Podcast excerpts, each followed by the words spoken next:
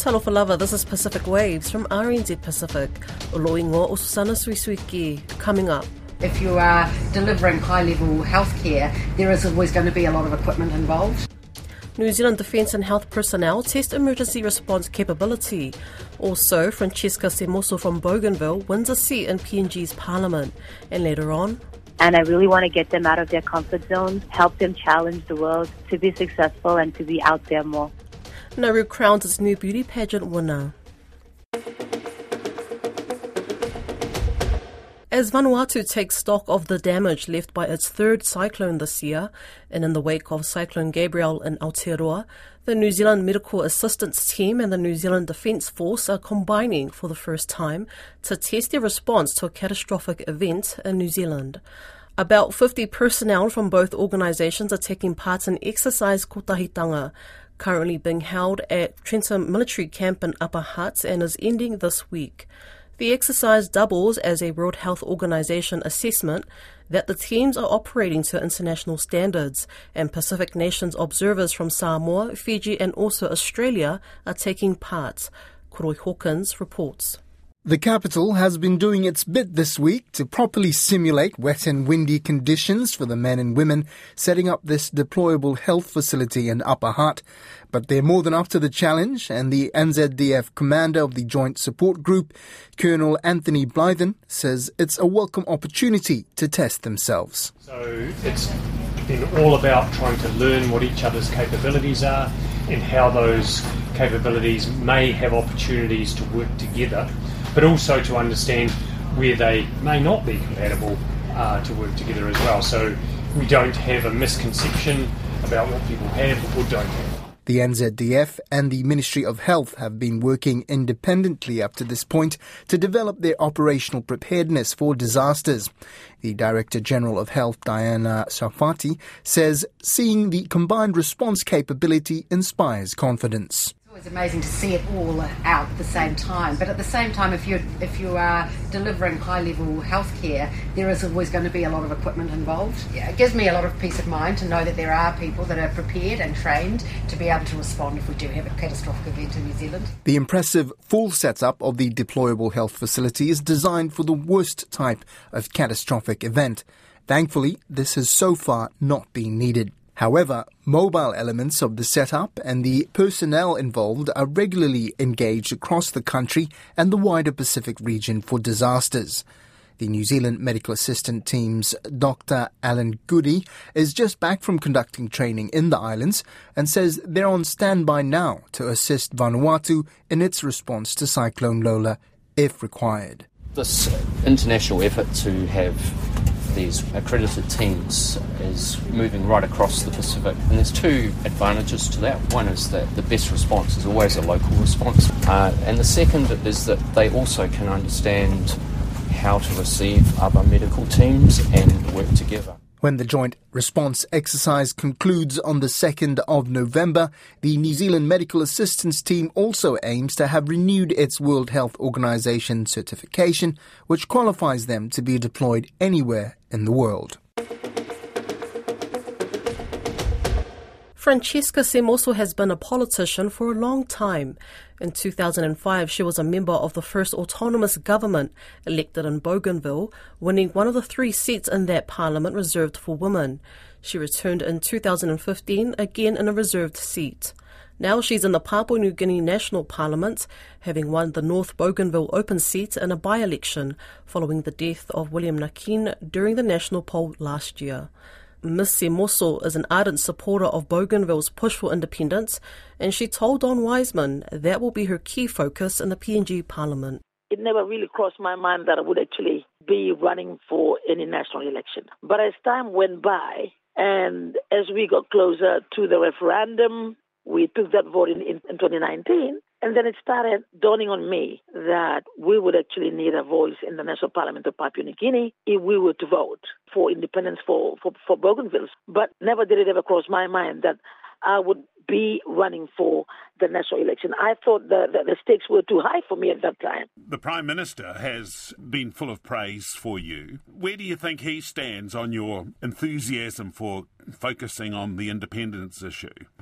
Well, well, I guess the Prime Minister knows that I've been an advocate for the people of Bougainville's vision for the last 20 years. And, you know, I mean, you read me it's, it's like what you see is what you get for Francesca Semoso. So what you see is what you get. And most importantly, you know, he'd be saying what he's saying because he knows my capability and he knows that I have not shied away from talking about my people's wish for independence. And, and it's about leadership. It's about honesty. I knew that a lot of people would say, okay, are we really serious about independence for Bougainville? How serious does it get? You know, the seriousness of this issue was seen through the ballot box of, you know, 97.7. Now, we need a leader. We need leadership that will actually be able to start massaging the issue of when, what day, what week, what month, and what year. So we've been given the time frame that has been agreed to by both governments is between 2025 and 2027. So what time between those two years would we be able to be given what we voted for? So the prime minister, I am, who's my party leader at the moment, knows exactly what I've been advocating. He knows that I advocate for independence for my people of Bougainville. The critical thing here is going to be convincing many dozens of other MPs because it does seem, it's difficult to, to read, I suppose, at this point, but there does seem to be a significant amount of opposition to Bougainville independence within that parliament. So there's got to be a lot of campaigning, presumably, by the likes of you and your colleagues from Bougainville in that parliament, would you say? Yeah, well, Don, the most important thing is for myself and my three other MPs to actually, you know, we got to start dialoguing. We need to make the 115 non-Bougainvilleans in that parliament, we need to start sensitizing them about where we've been to where we are and, and to where we're going. So nothing won't be understood until I and until my other three MPs start talking about uh, the issues of Bougainville. You know, there were some MPs that that would not have heard about where we've been to where we are and to where we're going. So the responsibility of making that information known to our colleagues in the National Parliament actually it, it, it, lies with us. It lies with the four of us. If, if the MPs from Bougainville are going to shy away from talking about what our wishes are, then no one's going to talk about it. So I know exactly that I'm, I'm going to be knocking on brick here. That's fine. I totally understand that. But, you know, we need to go there knowing that we represent our people. And I'm going to be repeating myself on the floor of Parliament until I'm understood. So until I start talking about it, until I start educating the PNG parliamentarians about what we lost, where we've been, and why we are where we are today, why we voted 97.7. They need to understand why we voted 97.7. Okay. One other question I need to put to you. You came into Parliament in Bougainville in a reserved seat for women. How important were those reserved seats, do you think, in your further political development and growth? Well, Don, you know that I'm actually uh, an advocate for getting more women into Parliament. And the reserve seats um, for Bougainville is the issue. It is my issue. It's my it's my passion. And we are now starting to see what we've done as a first-time parliamentarian from 2005 to 2010, and then I came back again in, in, in 2015 to 2020. I've always advocated getting women into parliament whether it's through party quotas that is being practiced in Fiji or other temporary special measures they're called. The reserve seat in Bougainville is actually another TSM. And I've always looked at the reserve seat in Bougainville as a launching pad for aspiring women politicians. Now, you know where I've been to where I am going. I've been on reserve seats twice. A Pacific political expert says any welcoming of an intervention of the Republic of the Fiji Military Forces commander exercising his mandate to safeguard the well-being of the Fiji people is a cause for concern. This is after Fiji's Prime Minister Sitiveni Rabuka walked back on a controversial cabinet reshuffle earlier in October after announcing it. Rabuka backtracked on his move to appoint his Minister for Lands, Filimoni Vosarogo, as Attorney General after past disciplinary proceedings disqualified him from assuming the role. The decision had caused a public uproar and prompted the country's military commander, Ro Jone Kalouniwai, to send a letter to government expressing his concerns.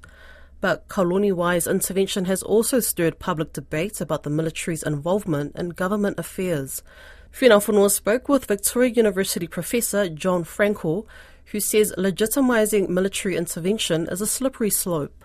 What's your opinion on this backlash against the Attorney General? We just heard that Rabuka is now halting that appointment. He's holding back the appointment, yes. I mean, that appointment's not going to happen. They've reversed that judgment. And there are some people saying this is a constitutional crisis or that um, uh, you know, it's a, a, sign of the regime collapsing and this kind of thing. I, I think this is that's nonsense. Uh, uh, yes, there have been some. There's been some mishandling of this reshuffle or rescuffle, we might call it. Uh, uh, the re- reshuffle, uh, both on the, both into the Attorney General's position and also the Ministry of Education. Both of these reshuffles have been reversed which is a shame, really, because because uh, in the past, uh, pre 2006 coup governments have often been reluctant to make reshuffles where reshuffles are necessary, and probably in both portfolios those reshuffles are necessary. It's just that they weren't handled very well. Um, they should have checked out the um, the prime minister and uh, his advisors should have checked out the uh, legality of the appointment of uh, Viliami Vosarola beforehand, and clearly there should have been more consultation with SODELPA, uh, an important coalition partner. Um, uh, at least on this issue, there's certainly been consultation on a lot of other issues. But but but for those who say that this is a sign of the collapse of the government, I think that's ridiculous. It's uh, the, the, on the contrary, the government has realised that there's an error. It's responded to the Fiji Law Society's criticism, and it's now making steps to make sure that it it keeps within the law. But do you think the criticism that this is that there's disorder within Rabuka's government, do you think that's a valid criticism? Well, I think I think the, the disorder. What do you call it? Disorder, or do you call it disagreement? Several disagreement disagreements uh, about various things, and I think that's a, actually a sign of the normalisation of the government because in, under the pre 2022 election government, there could be no disagreement because the minute you had any disagreement, you, you were fired. Basically, it was all a kind of two two person show, uh, and and I think it's important to put what's happening into context. In the aftermath of long periods of military rule and then um, semi-authoritarian rule, as we've had since 2014, um, it's often the case that um, uh, more democratic governments are criticized for being incompetent or for poor decision making and this kind of thing by those who really want to go back to a more authoritarian style of government. You see that in Pakistan, you see that in parts of West Africa as well a lot of troublemakers trying to stir up forces within the military to take over the government uh, put forward these kind of things. And there are these clandestine intel reports that keep coming out with, by, written by people who won't put their names to them, all trying to stir up trouble. there's no doubt that there are some mistakes being made on both appointments and indeed uh, other matters as well. But the, uh, straight, the the sign of a a more democratic government is that the government listens to the criticisms of the Fiji Law Society and does things to correct them. Uh, I mean, it, it, the other side of the story is not just the Attorney General's appointment, but also the Education Ministry, um, Fijian Affairs Ministry reshuffle. And that was much more an attempt to clearly to keep the coalition together because of certain tensions that exist between SODELPA, the three-seat party in the uh, in in the broader coalition, of course, that's very important that uh, to avoid uh, a breakup of that coalition. Otherwise, we would be back to a Fiji first government. Do you think that Rabuka, since coming into power, has made Fiji more democratic? Oh, for, well, c- certainly I do. Yes, absolutely. There's been consultation. There's been responsiveness to public opinion. There's a, they've got rid of the media industry de- development decree, which was a draconian form of press censorship. There's all sorts of things they've done that, that have made Fiji more democratic. But standing in the shadows here under Section 131 of the Constitution is the uh, Republic of Fiji military forces having the right to intervene in Fiji politics in order to uh, safeguard the well-being of the Fijian people. And I worry about the fact that even during this debacle about the reshuffle or the rescuffle, the, the uh, military into the intervention by the commander has been sort of welcomed by uh, the Home Affairs Ministry and, and indeed by the uh, minister and by the prime minister. Now, okay, maybe in this particular case, since the commander is echoing the view of the Fiji Law Society, that's uh, uh, he's talking sensibly. But one has to be careful about legitimizing the right of the military to intervene in such circumstances because we've seen it three times in the past. That can be a very dangerous uh, road to go down, and uh, Fiji would be better off to move away from that uh, Section 131 of the Constitution, if the Constitution could ever be changed. Do you think that threat still exists, uh, the threat of a coup? Oh, yes. I, I think as long as you've got that, coups are often made not not when there are constitutions that say they can be made. They're often made just as straight unlawful acts. But in Fiji's situation, we've got a double bind. One, a military that's been committed, that, that has taken it upon itself to intervene in the political process on numerous occasions in the past. And two, a constitutional provision that actually authorizes that. Um, but on both grounds, that's a, I think, a central dilemma for Fiji in the years to come. A 19 year old woman, Rosita Rokobuli, was last week crowned Miss Nauru. Rokobuli says she wants to inspire her fellow youth and use her title to highlight national and regional challenges. Fina Fonua spoke with Miss Nauru. Could you describe your experience as Miss Nauru so far? What are your responsibilities? My main responsibilities are to be a role model for the youth, be an ambassador for the youth, and just to reach out to the communities, bring in any concerns, and be their voice as general in front of the government and the world, just to bring voice to the faces that haven't been heard in a while.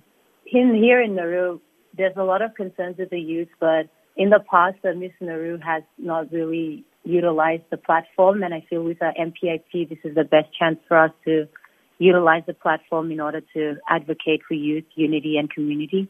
And what are some of those um, those challenges that you mentioned? Well, in general, we are still um, fighting against the the stereotypes where the youths are young, naive, and although there are some backings to those claims, I feel as though it's because we're not given the chance, and and also because we're not taking up that chance. And so I want to stand up and advocate the youth to actually stand up and be the voice of the future the the youth in Nauru they're very they're very introvert is a way to say it. They like to stick to themselves, to their friend groups, their communities, and I really want to get them out of their comfort zones, um, help them challenge the world to be successful and to be out there more more often. If you enter international pageants such as Miss Pacific, what kind of issues would you like to highlight? With my pageant as well, climate has like saving the environment was a theme for Miss Nauru pageant, and I want to continue that theme wherever I go because I feel like that's the most crucial in the Pacific, and I want to highlight how it's really we've gone past the um, every person step matters, like everyone taking part matters because really if the one same person does save the environment on their own for so long, even they will lose hope, even they will start to fade away in their beliefs in saving the environment. So I feel like it's more moving on now to a sense of community. Community as a whole, like each country, even the small districts, the villages and towns, just helping each other out. And then on the international level, where each country helps each other out on the on our saving the environment, because we are having islands in the Pacific that are already facing the consequences of climate change with the rising of sea level. Nauru, fortunately enough, is not having much extreme changes, but we are facing weather weather patterns where there's heat waves, there are more regular rainfall, and it's although it's good for the greenery, it's really causing a lot of other issues where we're not prepared for that much rainfall or that much heat waves. So it's more of a sense of community that I will really have to highlight as well. And with the upcoming MPIP, I just want to say, although it's a competition, I would really love to meet the girls and have that new sense of community as well with the, the broader Pacific sisters. What's it like growing up on Nauru? It's a small island compared to the, the rest of the Pacific. Uh, most of the island is not arable. The, the opportunities are limited. sorry for bringing up these negatives, but oh no, that's fine. It's good that we address the negatives because there will be negatives in life. We just have to stick to the positives, but we can we should never disregard the negatives. So I guess growing up in Nauru, I won't claim that I was like raised fully in Nauru. I did have international education, so I spent six years studying in Fiji in my younger primary level and then three years in Australia for high school. And right after graduating high school, then I got into the pageant. Um, but I remember growing up in Nauru. I guess I had the good life because when I was growing up in Nauru, there was no, there was less technology, a lot of community um, involvement, and that's why I want to bring those back with the culture, with everything. Like the kids had fun um, learning about their cultures, we had a lot of family quality times, but now with technology, I guess it's a different generation, and I think the whole world is facing that. Growing up in Nauru, yes, with agriculture, like I said, back when I was growing up, we had our own farm, kitchen gardens, we had pigs, we had chickens, but it was really just on our own. We didn't have like big community projects. We had a whole field of community kitchen gardens and that agriculture. But we're fortunate enough that our government provides us, our government are working with Taiwan to provide us with free seedlings, compost, and resources that we need to do gardens. It's just the people taking the initiative to do that are not really, they're not really taking the initiative to be involved and to get the help that they need. And with the climate changing even worse rapidly nowadays, I feel like that we should really utilize the government's assistance, but we just don't see a lot of people doing that. That's our show for today. To listen back, head over to rnzi.com slash programs. We're also on Apple, Spotify and iHeartRadio podcasts. From myself and the RNZ Pacific team, Tofa Soifua.